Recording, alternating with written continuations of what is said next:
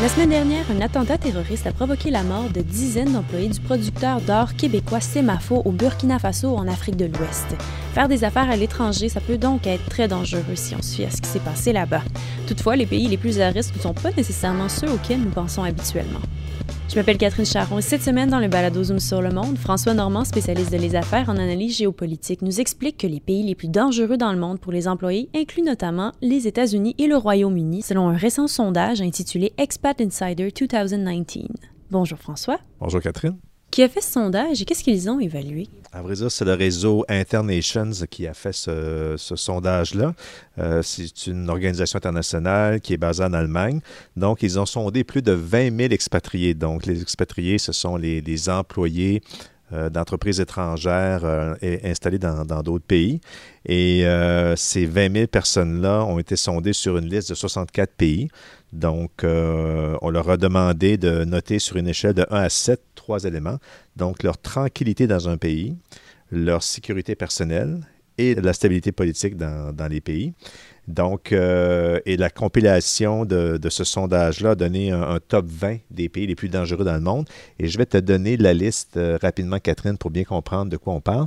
Le pays le plus dangereux est le Brésil, suivi par l'Afrique du Sud, le Nigeria, l'Argentine, l'Inde, le Pérou, le Kenya, l'Ukraine, la Turquie, la Colombie, le Mexique, Royaume-Uni 12e rang, l'Égypte, Philippines, Italie 15e rang, États-Unis 16e rang, suivi enfin par l'Indonésie, la Grèce, le Koweït et la Thaïlande. C'est surprenant quand même. Et quelles sont les conclusions de cette étude? À vrai dire, sans surprise, le Brésil euh, figure encore au premier rang des pays les plus dangereux euh, cette année. Euh, l'an dernier, c'est encore le pays le plus dangereux. dans le cas du Brésil, le Courrier international a fait un, reportage sur le, sondage.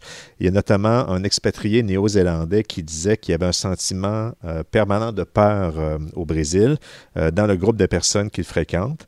Euh, un autre expatrié, un Allemand, lui, a déploré le niveau euh, élevé d'inégalité dans ce pays-là. Il a parlé de brutalité au Brésil ainsi que d'un climat politique euh, chaotique. Et outre le Brésil, comme je te disais, c'est l'Afrique du Sud et le Nigeria qui sont les pays les plus dangereux. Et ce qui est un peu surprenant de ce sondage-là, Catherine, du moins d'un point de vue canadien, c'est de voir apparaître justement des pays occidentaux comme le Royaume-Uni et les États-Unis. Donc, chez nos voisins américains, il y a un expatrié euh, sur sept, donc 14 qui ne se sent pas en sécurité en raison de la violence. Et euh, c'est d'ailleurs une préoccupation majeure des employés d'entreprises étrangères aux États-Unis. selon le, magazine Forbes, qui s'est aussi intéressé au sondage des expatriés, euh, plusieurs personnes ont déploré le manque de contrôle d'armes à feu aux États-Unis, dans un pays, Catherine, où on le voit souvent, les fusillades sont nombreuses, aléatoires et meurtrières. Euh, et il y a même un expatrié euh, brésilien qui a confié à Forbes que pour lui, aux États-Unis, ce qui l'inquiète le plus, c'est le racisme et la xénophobie. Dans le cas du Royaume-Uni, donc, euh, bien sûr, euh, le manque de stabilité politique euh, depuis le vote en faveur du Brexit en 2016 a, pesé dans la balance, le fait que le Royaume-Uni se retrouve dans le top 20. Mais le Brexit n'explique pas tout, Catherine, parce que selon les sondés, il y avait aussi des enjeux au niveau de la tranquillité et au niveau de la sécurité. Et sachant tout cela, que doivent faire les entreprises dans ce contexte? À vrai dire, Catherine, il faut que l'analyse du risque de sécurité, donc euh, tout ce qui est lié à la protection des employés, et l'analyse du risque géopolitique, donc ce qui est lié à la stabilité d'un pays ou d'une région dans laquelle on fait affaire, ces, deux enjeux-là doivent devenir des préoccupations euh, très importantes de la planification stratégique des entreprises canadiennes à l'étranger.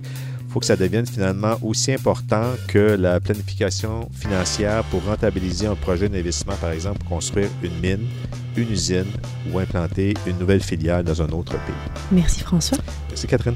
Pour les auditeurs qui ne veulent rien manquer de nos analyses géopolitiques, abonnez-vous à notre contenu sur Spotify, Google Podcast et Apple Podcast. À bientôt.